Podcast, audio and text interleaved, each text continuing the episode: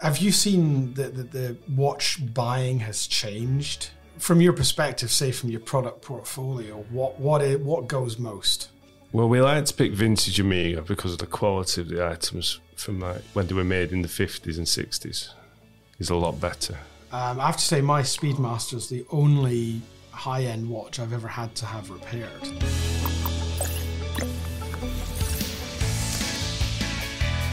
Hi, everybody. I'm Richard, the editor of the Watch Gecko magazine, and we're here with another one of our irregular video series.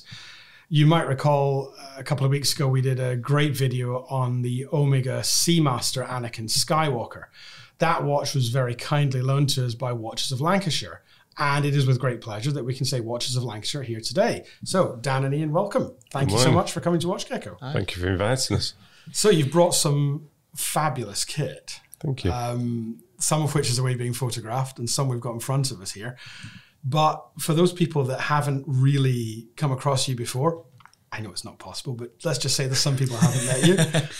Just tell us a little bit about Watches of Lancashire. Watch Lancashire, we, we now just deal in vintage watches Right. and we repair watches. What, what, how long has the company been up and running? Watch Lancashire's been up and running since 2017. Um, 17?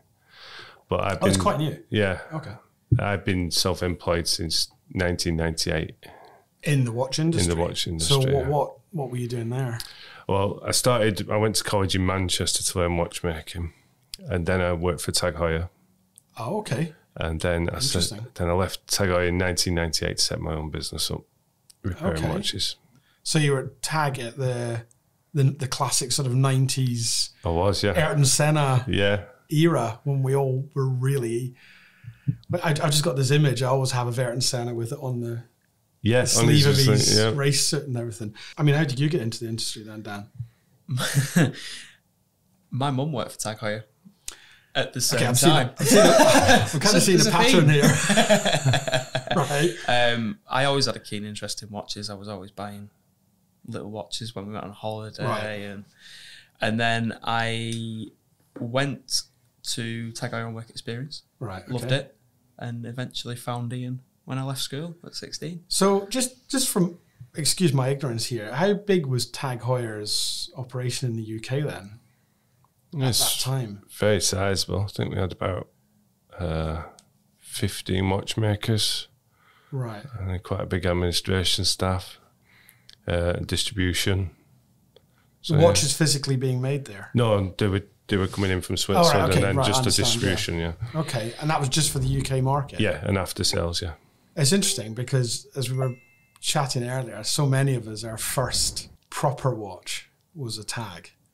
Mine was, as we were saying earlier, I came out of Die Hard 2 and the baddies were wearing tag tag 2000 chronographs I think. Yeah, and I just had to have one. So mine was I bought one of the Formula Ones, you know, the with the, the, the strap that you cut. They were they were dead small, weren't they? yeah, yeah. Yeah. Thir- 34 mil, 33 mil. Yeah, really, really, yeah. really small. But I was so proud of it. Um, so you're just dealing in vintage watches now. Yes. Where where do you source the watches, for example, now? Uh, we've got quite a lot being offered through the website, and we've got a couple of guys that are on the road routing around the antique fairs and, and car boots. They tip up probably once a month with new stock. Are there many Breitling cosmonauts in car boots? Well, mm, One or two, maybe. Uh, and then we've got Right. like dealers from all over the country that are offering us stuff on a Right, weekly okay. basis. So, yeah, we're buying. So how would you say? Obviously, from a commercial perspective, the buying is the key bit for you. Yep. What's your customer demographic? Who who who would you say is, is buying? Is it youngsters getting into watches? Is it older collectors? Is it It's very varied. yeah? It, it one week you can get three or four young people. and It's the first watch, or it's maybe they're getting into collecting, and then the next week you can have um, someone who's in their eighties come along and, and wants another watch. I- It's, I it's really so I varied. I'd love to be in my eighties and still buying. um, so what would you? Had you? I mean, you, that's really interesting. You mentioned youngsters, and then you mentioned much older customers. Have you seen that the, the watch buying has changed over, say, the last uh, certainly as long as you've been with Tag? Has watch buying changed? Is is it become a is it more than just a fashion accessory? Is it more than because I was talking to somebody the other day um, who is the CEO of a watch company, and they outright said nobody today needs a watch. I think I think you used to get a watch when you were 21, and that was the watch that you would go through life with. Yeah, And now I think people will buy a watch and then buy another watch, and, and just and we'll have quite a quite a few watches to choose from, and, and hopefully sometimes starts to spark to collect. So what what is from your perspective, say from your product portfolio, what what is, what goes most? What is the best sellers? If you could pick three or four, what what is? Oh yeah, we'll definitely take that because we'll sell it. Well, we like to pick vintage Omega because of the quality of the items from like when they were made in the 50s and 60s is a lot better. You want to expand on that? But they- they're just better made. They're, we're we're not having to change as many parts on something from the 50s if it's been looked after. And some watches now, modern watches, if they haven't been looked after, say, for 15 years, the amount of worn parts in them is, you know, we, we're changing a lot of parts. So the Well, internal components yeah. were better Better, quality, just better made, yeah. right? And and Made to last. Right, interesting. Okay. So, I mean, obviously, we can't ignore the fact we've got my eyes are drifting down. We've got the Omega sitting down there in front of us. And I freely admit that when you showed us what you had, there was a couple there that I was really, really keen to see. So I make no apologies for going for my absolute favorite because I've never actually seen one before, Right. uh, which is an Ed White. I mean, can you tell us a little bit about this particular watch? This is the original execution of the Speedmaster. Uh, this is before it moved on to more of this as to what you know now. And it's just a lovely thing. So how how does this differ from, say, the 2011 Speedmaster I bought, which was a Speedmaster Moonwatch? Yeah. How does this differ? So the K shape is slightly different. You can see that the crown is protruding a little bit more along with the pushers. Later executions you see with the um, with the crown guards, and this is because the astronauts were quite often knocking the pushers and the crowns off during Really? what they were doing. Yeah. Um, so how much of that then carries forward, say, to the Speedmaster I've got? I mean, what have what, what have I got, and what has that got in common? Quite a lot, really. Uh, the movement's changed slightly. So what's is uh, three two one? That's a three two one. Okay, They use guess. they still use the three two one of the base caliber, don't they? He said 861 is the new caliber, which is a Lemania. This one, the difference is that this has a column wheel Mm-hmm. chronograph, and the new one has like a cam system. Okay. Um, I have to say, my Speedmaster is the only high end watch I've ever had to have repaired. Right? Uh, my 2011 one, I pushed the pusher in when I was watching, and I can tell you exactly when it was. It was the Formula One race in Abu Dhabi. And I just thought I'd time something. I pushed my pusher in, and it never came back out again. Oh dear. Yeah, which ruined the race for me completely. um, but yeah, I mean, it was under warranty, so it, it wasn't an old watch when it happened. Right. So, I mean, obviously, th- th- for me, the, the most obvious change here is the fact that it doesn't say the word professional on it. Yeah. Yeah. Um, There's been subtle changes over the years, Yeah. but the one thing that's quite nice is they've always kept the plexiglass. yeah, I love that. I think that was because they developed that for the missions. Mm. Minus because it would shatter, but pieces wouldn't break off, is my understanding of that. Because they couldn't run the risk of a tiny piece of crystal getting behind a, a switch or something. Do you know how it became known as the Ed White? And we all know it as the Ed White. Ed White was was wearing it. Was it on his spacewalk? Yes. Yeah, it was. Yeah. Yeah. Yeah, it was the it was the the first American spacewalk, um, but I- that would have been with Gemini. So I, I I think I think the Speedmasters were being issued to the Gemini guys, but I don't think Omega had really capitalized on the um, the obvious marketing potential of that, because it leads me really nicely onto, which to a lot of people may seem superficially a very similar watch, but it's not. It's fundamentally different, isn't it? Yeah. Yes. So what's this one here that I've got now? This is the later version. So as you can see with this, it's got the it's got the crown guards. Uh, this has got the eight six one movement. In. So you can. and it's got the. So this is the pre-moon one without the uh, inscription of. so first did, watch on the have you any idea when that went on? That inscription was that during Apollo or was it way after they put that on? It was after the moon Yeah. landing. It must It would make sense. been Yeah, I, I don't know the exact dates. Yeah, what date is this watch? That's sixty nine. That's a, so. This is a right. So this is really interesting. So this is a nine, Yeah. so they landed on the moon in '69, Yep. and this is a '69 watch, but it's pre-moon landing. Yes. Yeah. So you're sort of at the Apollo 10 sort of era. Do you get, say, Apollo enthusiasts wealthier than myself who come in and ask for a specific XYZ? Yeah, yeah. There's always different collectors looking for different, different things. Do you know how did the Speedmaster transition then after this? I don't think there wasn't too many changes after that, Yeah, because this really looks like mine. in the back. It's really similar. and yeah. then and then from then up until still today, it still looks identical. Yeah, okay. Going back to the business again for a minute. What would you say is the most expensive slash rarest slash most unusual watch that you've you've come across in the time that you've been selling? I think it'd be a Monaco that was sold. It was the Monaco was a uh, 1970s caliber 12, uh, 1133B, which was in the collector's guide. There was a guy that did a collector's guide of Monacos, and it was the actual watch out the book, but it was that good you were scared to look at it. It was it was so crisp. It's, it's like it just come off the shelf. I, I'd just been hermetically sealed for Yeah, fifty hidden in a years. drawer. Yeah, It's amazing these things come up, don't they? Yeah, yeah. you'd be surprised how often they do as well. Really? Yeah, I mean, perfect watches Yeah, from perfect watches a bygone era. just been stuffed in a drawer, forgotten. I suppose it makes great for great collecting, doesn't it? Yeah, definitely. because if you can find, I mean, I don't know, say say your your one of your Grail watches was a Submariner Big Crown, something like that. I mean, you're going to struggle to find one that's mint. So it's all it's almost slightly weird to think about, isn't it? Having one that looks like it was made yesterday. Mm. So how often would you come across these watches like that? Every few months. Really? I thought you were going to say about one a year. It depends what it is. Sometimes you can go a long time not seeing something, and then all of a sudden, like buses, three can come up. And I suppose from the other side of the coin, you must get watches that come along which are which look like a bus has driven over them. Yeah. Um, and but they're equally collectible, I assume, in their own way. Some people like mint and immaculate, and some people like the lived in look where they've got the history. You know, someone's worn it, loved it. It's interesting because I've got a very good friend who knows exactly who he is because he'll be listening to this.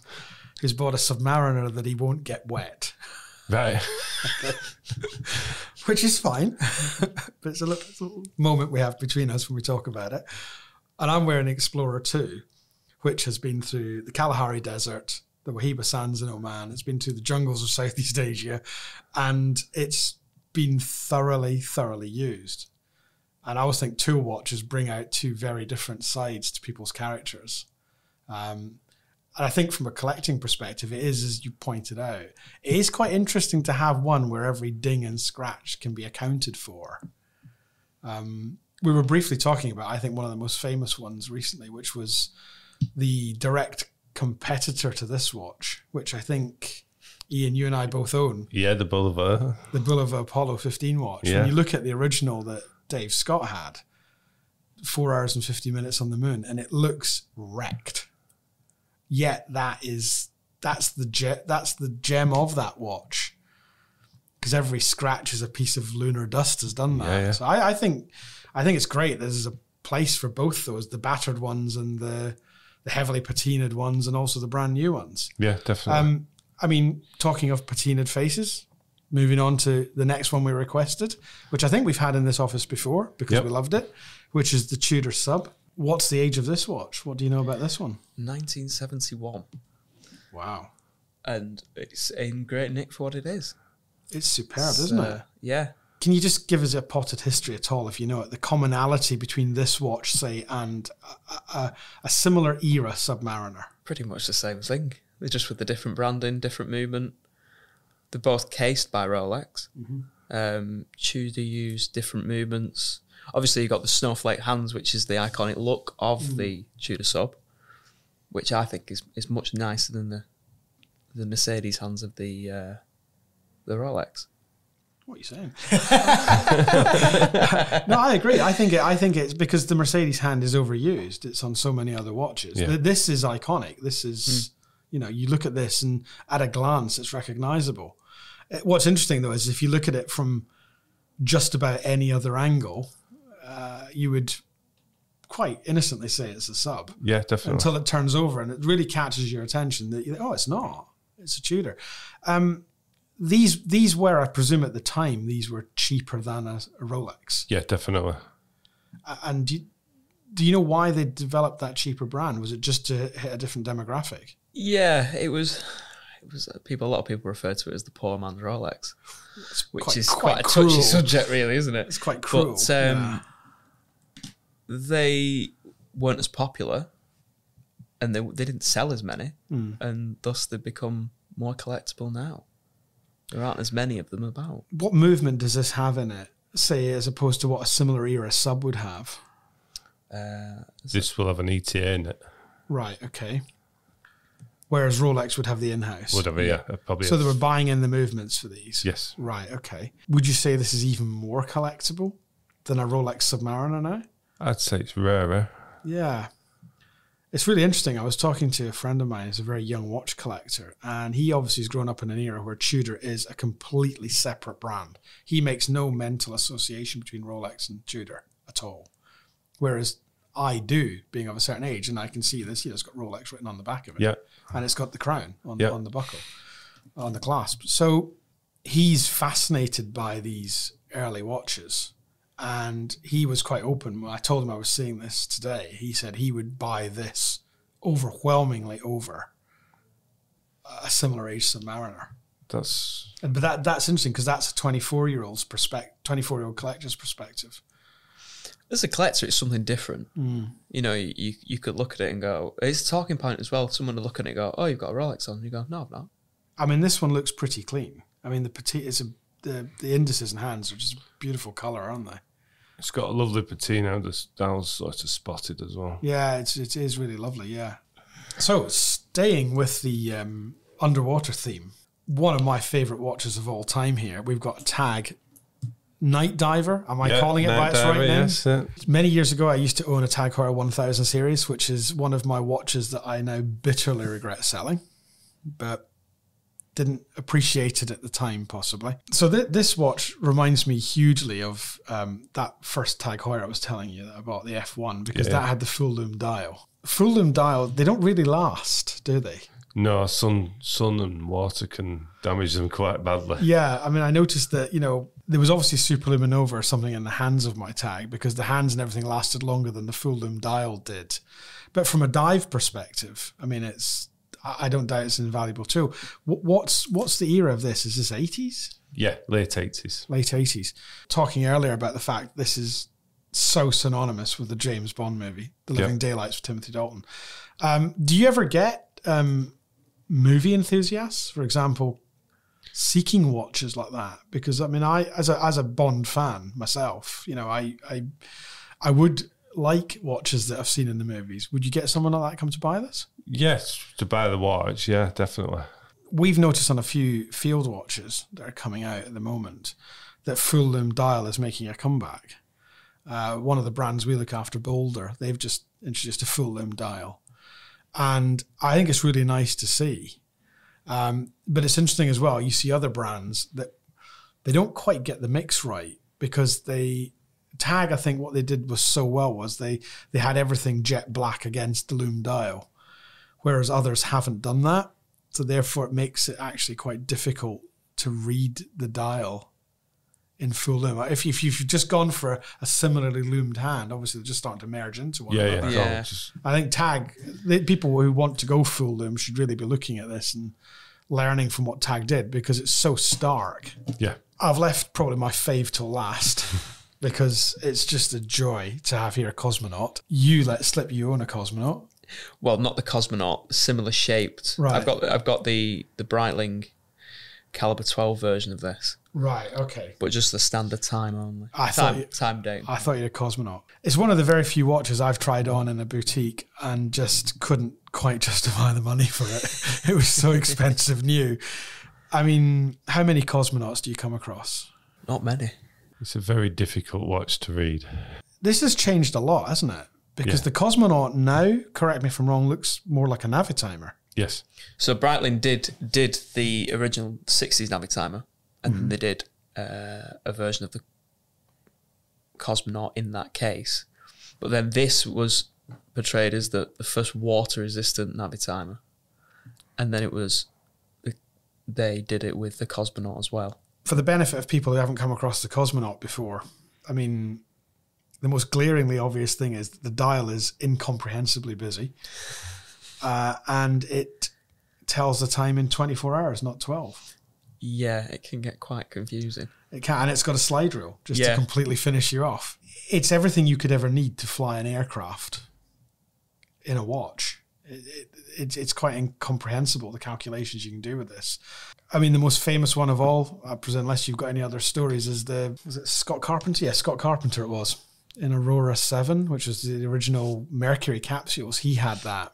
Right. He, he wore one. Obvious choice because they didn't have NASA didn't have a watch at that time and he wore it because, uh, and, and my understanding, and I could be wrong on this, no doubt someone will correct me. I think Scott Carpenter actually asked Breitling to create a Navitimer with a 24 hour dial. And I think that's where it might have come from. Well, they've recently re released it. Right. Have you seen the re-release No, of the. Brightly me about Um, so it, they did a big re-release with with his watch as well next to it. Wow. Um, obviously, it's it's all it's not in the greatest. not looking so good, is it? No, because it wasn't waterproof either. Yeah. Um, so it's all you can't can't tell the time on it anymore. Yeah. They, It's uh, the re-release looks really good. yeah, that's actually quite a famous story that his watch survived the Aurora 7 orbit. And then when he was pulled out of it by the divers, because it splashed in the ocean, that killed the watch. They didn't think about that. um, but no, I mean, it's just, it, I mean, the 24 hour dial, I mean, I've got a 24 hour hand on this watch, and the GMT Master, for example, has one. But to have a 24 hour dial is just so unique and it's so perfect for a guy who is in permanent daylight or permanent darkness. How can he possibly tell whether it's 3 a.m. or 3 p.m.? He can't. I think the only thing from my very, very limited experience looking at them is you, you'd have to retrain your brain, I think, a little to Yeah, tell the time.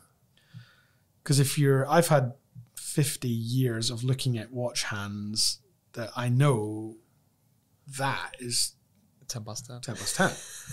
But that's not what that's going to read on there, is it? Well, you wore it for a week, didn't you? You Yeah, it was. You had it no idea what me time it was. You're just constantly late or early for everything. so was it was it genuinely quite hard to get your head around? after a week, I was getting my head around it. See, that's that's really cool, isn't it? That's that's really cool. I'm afraid we're not going to have this for a week, but it, it's just it is fascinating to look at it and think. You know, at the moment, it's well in my mind, it's pointing to twenty past six, mm. Be that PM or AM, but it's not. It's telling me it's twenty past twelve. Yeah, yeah. you really would have to retrain your brain. I think that's what makes this such an amazing collectible watch. the fact that there's, we always love that. We always we always joke in the office here about the fact that um, whilst you know we love a good quartz watch, don't get me wrong, like the Bulova, it's cracking quartz. Um, there's something about an automatic or a a manual wind that you kind of needs you to be alive, and I think the level of human interaction with the Cosmonaut required just to make it work to me separates it from everything else. It's just an amazing bit of kit. Um, so I think what we'll do is we'll get some more watches in now, and um, Yeah. we can have a look at the second half of the collection.